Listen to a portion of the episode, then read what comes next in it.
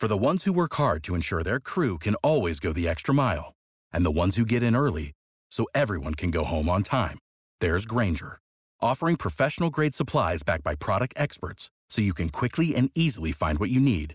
Plus, you can count on access to a committed team ready to go the extra mile for you. Call, clickgrainger.com, or just stop by.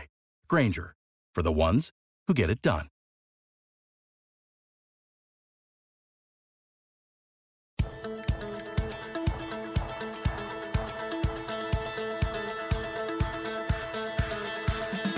Hey, everybody, it's Joe Trippi, and welcome back to a special Tuesday episode of That Trippi Show. Today, we have a guest with us who's been covering the front lines of the GOP madness uh, that we've discussed in recent weeks. Uh, Greg Sargent, reporter, columnist, author of very prescient book, The Uncivil War, and hosts Washington Post Plum Line blog, uh, which I read religiously and would urge you all to do as well. Greg, the top story has been just the continuing devolution of the GOP, you know, into the party of Trump. You've covered this in all the machinations on the Hill extensively, and, and like I said, I mean, uh, your your book it came out in 2018, but see, it just seems more prescient every day. What, where is this all going in your view? You know, I think we can't say for sure. We, have got to try to be hopeful, but it's getting harder and harder to be hopeful. Uh, you know, there's a couple things that are really on my mind these days. And, and one is the degree to which Republicans have kind of entirely exited the conversation about some of the country's biggest problems. They're off talking to their uh, sort of separate information universe about Dr. Seuss, about woke corporations. Uh, meanwhile, this kind of big, broad center left coalition is trying to pass big things to, to rescue the economy, put it on a much more uh, even keel for, for future generations or at least future years, and uh, defeat the COVID that Trump failed to defeat. And what I worry about is that Republicans essentially have decided that they can win back power without being part of any of these conversations. I mean, you said way before, I think, just about anybody that, um, you know, they're pursuing, we're pursuing a counter majoritarian strategy. One, you were clearly right about that. It's no accident. But, you know, if that's the case, though, and it's a single party, trying to you know counter the majority, trying to end it. I mean, voter suppression laws, uh, audits, and all, all, the craziness that's going on. It, it really does put the, the, the Democratic Party. It's like it's got to be all things, right? It's got to be the moderate progressive wing somehow coming together and being literally two parties in one party where they actually negotiate and try to try to reach agreement so that they can they can stop the what the or at least pass things because it's now clear the Republicans are there were no votes there are very few um, to get any of this stuff done. Yeah, and and you know once the reconciliation um, deck of cards is all dealt, then then I think we start to hit some really serious problems and. And what I'm hopeful for is that that will actually focus the mind of Democrats a little more on the sort of degree to which Republicans are betting on anti-majoritarian strategies, both to stymie everything Biden wants to do and then to take back power to grind his agenda to a halt entirely. It, it's a real problem that they can they can win back power simply through a combination of voter suppression, extreme gerrymanders, and outright disinformation to their base at least I, I hope that's not true, but I fear it might be. Well, one, I mean, uh, you know, look, we we all know what how the the deck is stacked. Just in terms of the you know normal things that happen in politics, incumbent president in the midterm tends to uh, suffer yeah. losses of seats uh, after reapportionment. Either party would if it had the legis- the right legislatures, et cetera, be able to draw lines that benefit one part or the other that happens to be Republicans again. It's just the you know they have they control majority of the places that are be gaining seats and be able to redraw lines uh, in a way that benefit them, and then on, on top of that, right, you you then pile on the the, the counter majoritarian things that they're doing. You know, these voters just swath after swath of voter suppression laws in state after state. Um, and again, just even with the phony audits, it's again just sort of eroding trust in the in the um, election system itself and faith in, in, in, you know in, in, the ballot box. All that is sort of lining up to make what would normally be a tough year for for Democrats to hold on to the House majority just even tougher. They seem to get that, and so they see that clearly, and they see the opening, and they're taking every every advantage they can and using every lever, moral, immoral. I mean, just everything that actually no moral that I can figure out, but just you know every lever they can to demolish and and wreck uh, any chance Democrats have. At the same time, Democrats are trying to govern. You know, I I know this is the hard part about this. I think because as you know, I'm one of these people who's been like, hey, we need to talk to folks on the other side, our neighbors, our friends, people we haven't talked to in years uh, or gave up on uh, in 2016 or 2017, reach out to them. I still think that's something all of us need to do out there. But at the same time, they're being lied to. You know, constant. In other words, they're different than than the, the this lying leadership in the party. I mean, th- that we have to take on as the enemy. I think.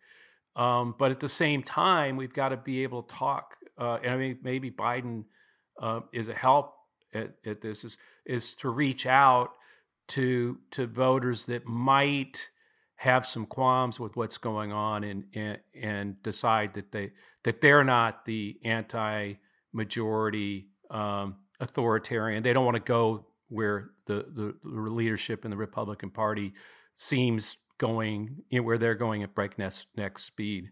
Yeah, I mean, you know, one thing that I really wonder about what Democrats are doing now is whether they're essentially telling themselves, you know, we probably just have two years, so we better do as much as we can, or uh, conversely, if they're saying, well, maybe if we if we do things a little bit in a little more of a restrained way, we have a chance at holding the House. I fear that there's a real danger in that second path, right? You know, if you just sort of try to tailor your agenda to try to hold the House, I mean, I, I wouldn't, I wouldn't want to say that they shouldn't, you know, try at all, but I worry that that the moderates and some of the frontline districts will end up holding them back on on the mistaken premise that that will somehow uh, enable them to hold seats and hold the House in the face of all these different structural issues, both the ones you talked about, the built-in ones that you know the first midterm of a of, of democratic control, and the ones that I was talking about, the voter suppression, the extreme gerrymanders. It seems to me that Democrats should do as much as they can, and and then just try their best to sell it as hard as they can. The real problem here is like either those strategies fail, uh, we lose the House. I, I think democracy um, really is in, is gone with it. I, I, mean, as we know it. I mean, we're already in a much more dangerous space than I think uh, most people realize. Uh, even even the two of us. In other words, it, I think we lack the imagination to actually believe it could happen in the, in the United States of America, um, and and so it can, and that's why I think 2022 may be in a lot of ways more dangerous to the democracy than 2020 was. And so, like, how, you know, looking at that, you know, HR1, HR4, trying to, like, you know, have something to push back against all these states and these suppre- voter suppression laws seems pretty important. But then it gets tied up with Manchin and Sinema and in terms of the filibuster and all these other things. How do we wade through this? I mean, because that that has to. I mean, somehow we've your point of we got to do it all. But part of doing it all requires people like Manchin and Sinema to to to step up and say no. If you can't get bipartisanship because the other party is thwarting democracy every step of the way and and and just you know throwing roadblock after roadblock to destroy you you can't then say well because of bipartisanship well we're going to save the filibuster because we're still fighting for that. So, I, I, do you see any hope or what you're seeing on the Hill? I'll tell you what I'm thinking about right now. I'm, I'm actually hoping that that the debate over the January 6th commission uh, has a real impact on Manchin. There was an important quote from Manchin, I think, in today's Politico, where he said something like, you know, I really, and I'm just, this isn't the an exact quote, but he said something like, I really hope there are 10 patriots in the Republican Senate conference, right? And what I take from that is that there's at least a chance that if and when Republicans filibuster the current commission arrangement and 10 Republicans don't materialize to support it, that he'll have to actually reconfront that quote and ask himself, well, if there aren't 10 Republicans in the entire Republican conference who are willing to uh, impose accountability and a full accounting of a violent effort to overthrow a US election and to overthrow democracy, then maybe I can't keep saying that we need the filibuster in order to facilitate bipartisanship. Yeah. You know, you'd think that he'd already be there. And, and in fact, he had this letter with uh, Lisa Murkowski, uh, essentially saying something along the lines of protecting voting rights has to be bipartisan. It always has been. Now, of course, that erases the last 15 years of history, right? During which the Republican Party has turned into a party that's fully committed to rolling back voting rights wherever possible. But that aside, if he's going to define voting rights as something that has to be bipartisan, and there isn't even a possibility of a bipartisan commission to investigate this violent attack on democracy, then I think he's got to at some point confront the limitations of of his his theory of the case. Well, you'd you'd, you'd hope so, but I I just think the other side of that is then you have uh, uh, the Democratic Party is so really so diverse and so wide open in terms of you know different groups, um, different wings. That then you know the, you know I, I run into it you know people who want to get rid of Manchin and Sinema because they're they're not pure enough they're not they're not going to go far enough what they don't understand just think this is like we can't become them. You know, I mean, it, right. it, can't. We have to be able to find. If you can't negotiate with Manchin you, I mean, you're never going to be able to. I mean, look, he's not there. Great. That means you have a Republican senator in in, in West Virginia. Uh, we already see where that gets us. Uh, I mean, you know, so just be one less Democrat, you wouldn't even have uh, Kamala Harris able to to break ties. I think it's it's you know, so it's incumbent somehow that the party holds together uh, with discipline. But then you've again with this sort of 50 seat thing, any one, any two, and um, and something really critical like voting rights, the filibuster, you know, just just collapse uh, and, and, play straight into the GOP's leadership's hands. I think there's a, a place for taking on all the obviously I do. I started Operation uh, 147, but to go after the 147 of them eh, who and perceive them as enemies of our democracy who voted to to not certify the election. I think that's true, but at the same time, we've got to, I think, reach out um, to the Liz Cheneys of the world. I mean, to sort of buttress up uh, the Republicans, the 35 of them uh, in the House that voted uh, and not purge, not not push them away. No, there's like it can't be all Republicans are bad, including including voters. I mean, is yeah. what I'm trying to say. This is basically you've got years and years where they've been lied to and misled. I, you know, I keep telling people had Barack Obama in 2016 held a held press conference after press conference and said that uh, Trump had stolen the election and that you, you needed to march on the Capitol how many Democrats would have been, you know, because it's the president of the United States, our president, my president, saying this, um, it's got massive power, and they've had the, the, the, these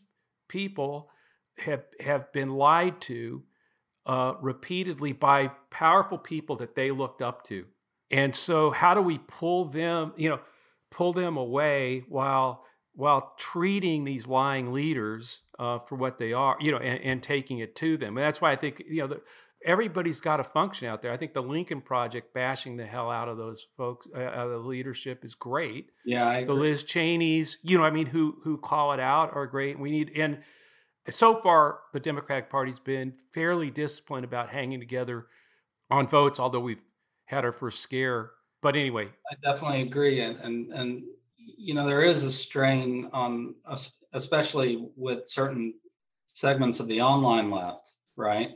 Which which kind of just sneer at the idea of the Lincoln Project, and you know, whenever whenever a liberal praises Liz Cheney for standing up to her party, which by the way, like that's not an easy thing to do. I mean, that she's taken a tremendous amount of abuse, and to say that doesn't mean like to somehow hail Liz Cheney as a hero, right? And so, you know, the, the, no. the, there are certain online types who will say LOL libs allying with warmonger, right? You know, you see that constantly, and it's just utter bullshit, right? Because look, we need pro democracy Republicans. And of course, a lot of what Liz Cheney stands for, we hate, right? And, and it's also true that Liz Cheney's associated with a certain type of assault on the rule of law during the, the, the war on terror and so forth that kind of goes counter to the idea that she's a great spokesperson for democracy. 100% grant that, right?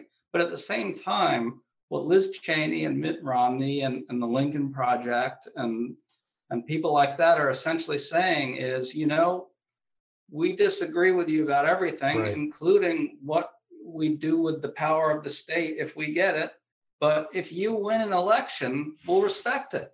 And and that's sort of an important baseline. Yeah, well, that's the the whole thing there. I think that's right. And you know, look here, I'm, i ran the Dean campaign. I remember right, against, you know, basically attacking Bush and Cheney, her her father, on the war. I have hold no quarter uh, with Liz Cheney on it on, just about any issue that I can I can think of um, that I would agree with with her on.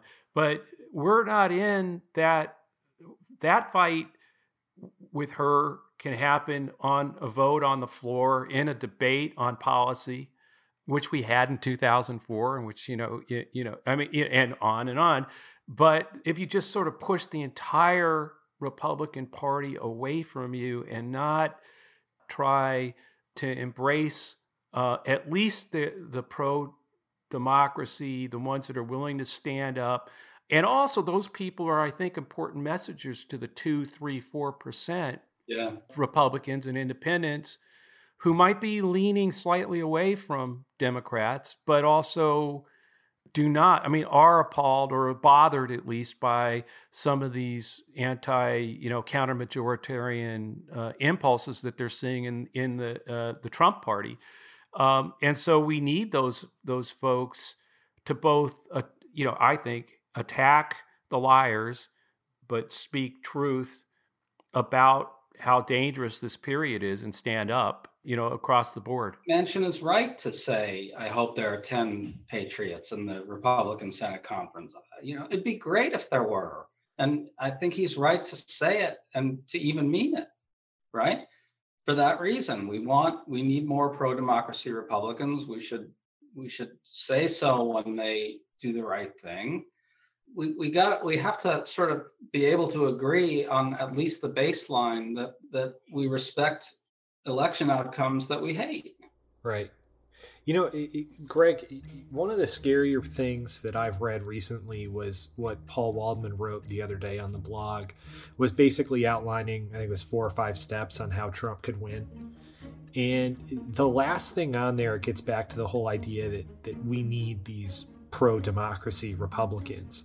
Basically, that like the last step is these pro democracy Republicans, I'm thinking like the Raffenspergers of the world, are the ones who like are the failsafe at the end of the chain. But it kind of seems like that's getting shakier every day. Yeah, yeah.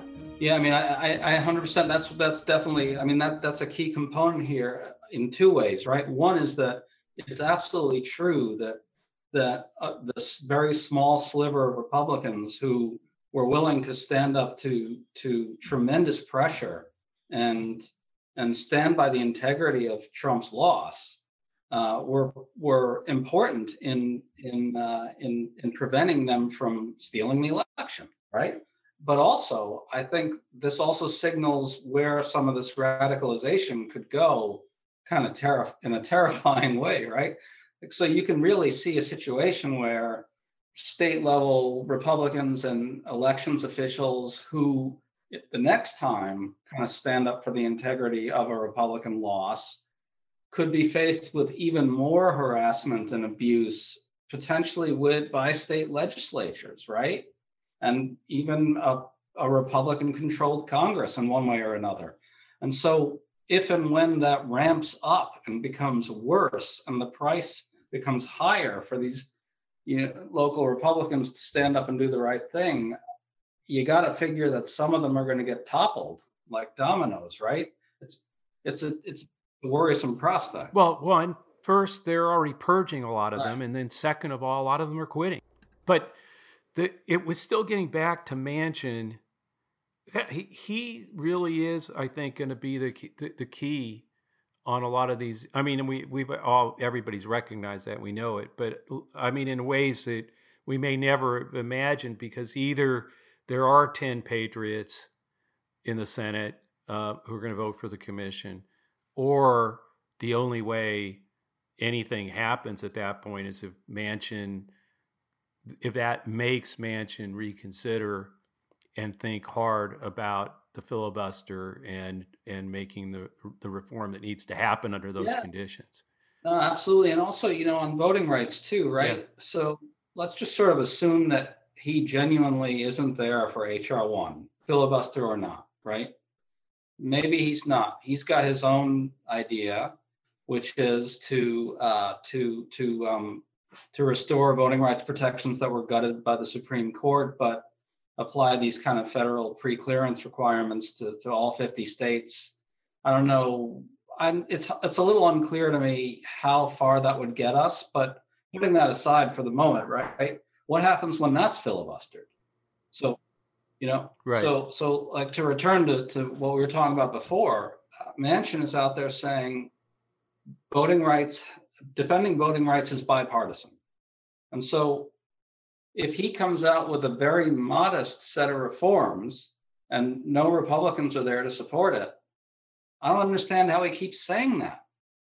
And then I think we have a shot at least of getting him to the point where he'd consider reforming or ending the filibuster, maybe in a targeted way to do something like that. I, like, like I said before, I think that the, the January 6th commission is a good pressure point here because I mean that's such a vivid you know, vividly horrible uh, kind of manifestation of this slide into anti-democratic sentiment that if you can't get Republicans to hold them accountable for that, um, you know, and if you can't get Republicans to agree to a full accounting of this event, then potentially that's enough to finally persuade Manchin that basically the Republican Party needs to be given up on as a partner in protecting democracy. I think we're there. The question is, can Manchin get there? Uh, I mean, can he see that? Uh, I mean, will he take the off ramp uh, that he needs to take if they blow this up?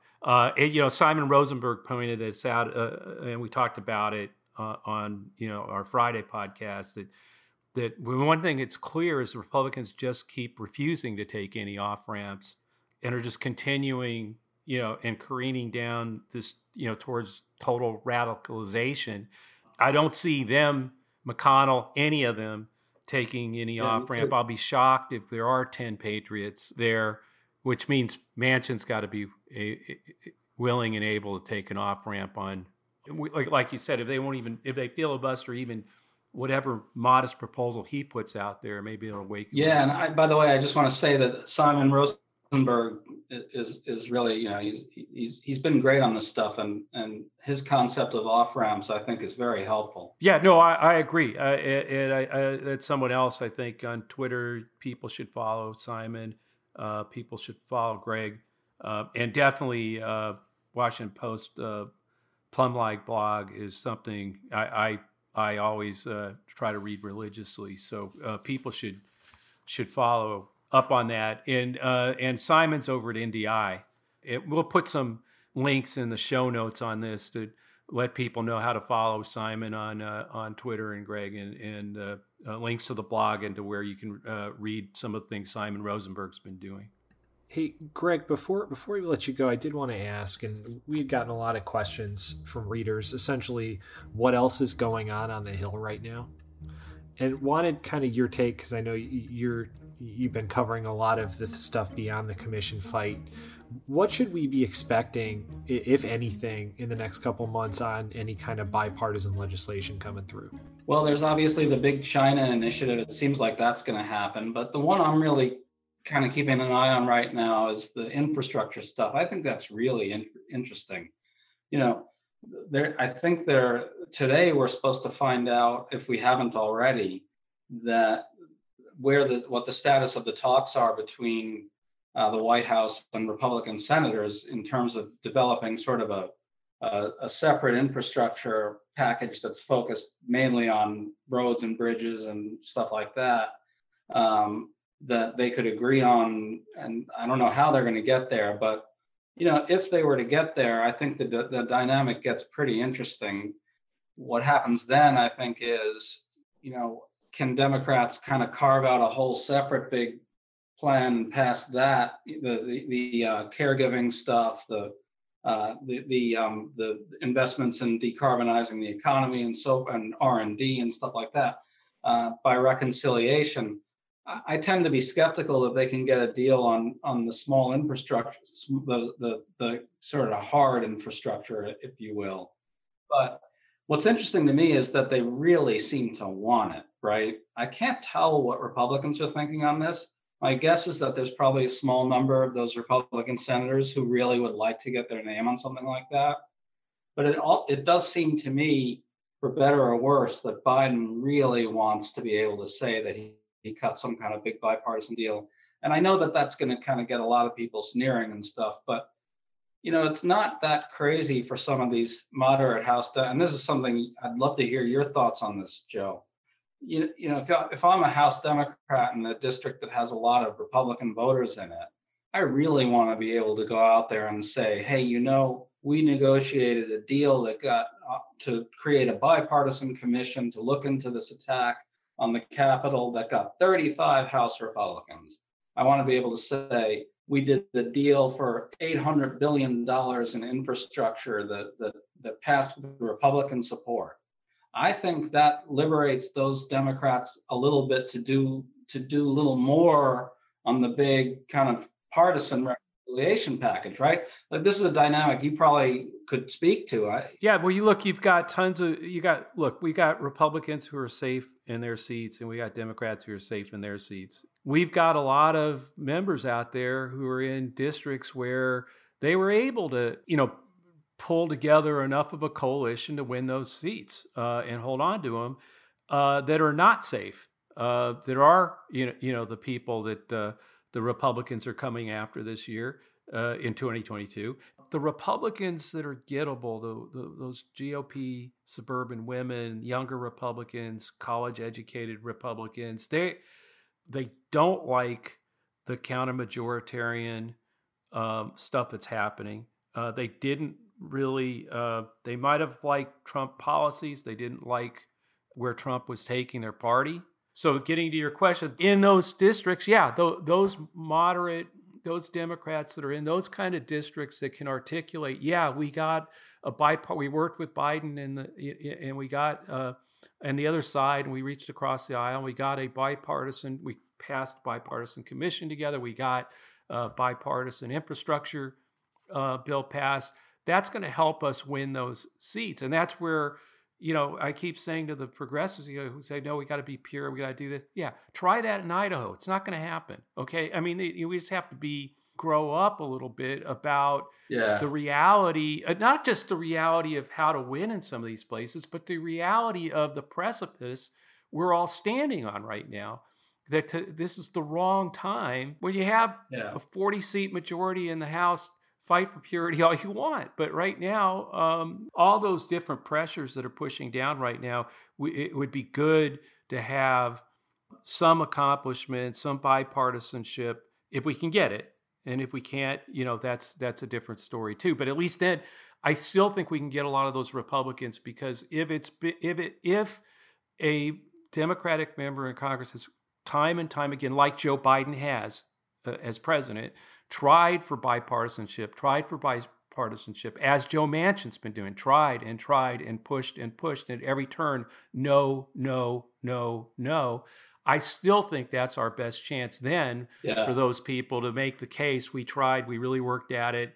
They slapped our, they slapped us away. They're counter majority, anti-democratic party now, and and you have to vote. You have to think hard about.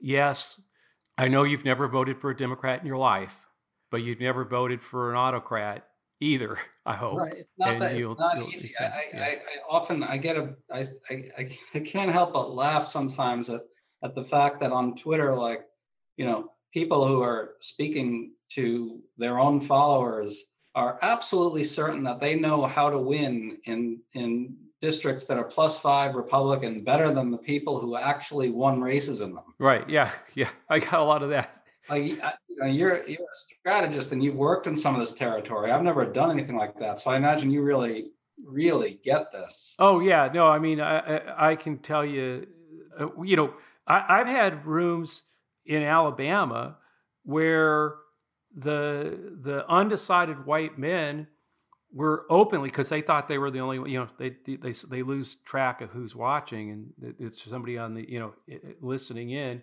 And they're you know ardently talking about how fantastic it is to be in a room together with a bunch of white men like them because the you know the you know the country's gone off the deep end with all this diversity stuff. So you know and when you and you're watching this room and realize i somehow have to win three out of every 10 guys in that room in the state of Alabama, and this was in 2017 for Doug Jones to win. He had to win three of those folks, not, you know, three, you know, and, um, and it wasn't, by the way, by being left or right. It was mostly um, we just kept making the argument we had that we had to um, find common ground. There had to be things as as you know, one Alabama. We had to, and and hopefully that two or three of those guys would hear that. You would understand that maybe it is better for us to get along and try to find a way to progress together than to have some big, uh, ugly, you, you, know, virgin civil war kind of, you know, uh, fight. You know, you're my en- where we're all enemies, and you know, basically six, with Trump pounding away, six or seven of them still wanted to be enemies, right? But two or three, and that was enough of a margin uh, for for uh, Doug Jones to win in 2017. 2020, it's a presidential year. Trump's now banged and banged the drum of division and hate for three years, and you you could none of them no you're all in it you know it was it was enemy everybody was an enemy they weren't listening no matter what we said there was just no space. Um, i think biden's creating some of the space i think in all the no no no we can pick up some of those voters who who do really want to be a country moving forward together and not you know fighting it out you know, with outrage, constant outrage and anger at each other, and particularly the women. I mean, that's one thing that we we saw in 2018. But you know, suburban GOP women, they don't. I don't think they want to go back. They'd often talk about how they felt that they were hanging by their fingernails off the edge of a cliff every day, and they just they just wanted to end that. Do not forget about issues. That they they just wanted to end that constant fighting. Um, and that's diminished a little bit, and hopefully enough that we'll, we'll have some breakthroughs in 2022. Greg, I, I, really thank you for um, you know for agreeing to do this and uh, uh, you know special Tuesday edition. Anytime, man. Yeah, no, I was like I was so anxious to get you. As soon as you said yes, I was like, let's go. So uh, you can find Greg's work on the Plum Line blog at the Washington Post, and we'll include the links in the show notes and on Twitter at the Plumline GS. As usual, if you have a race you want us to spotlight or a question, please submit it on iTunes in the review section. Uh, give us a rating while you're there. or email us at thattrippyshow at gmail.com. And we'll see you at our regular Friday show uh, in a few days. Thanks, Greg.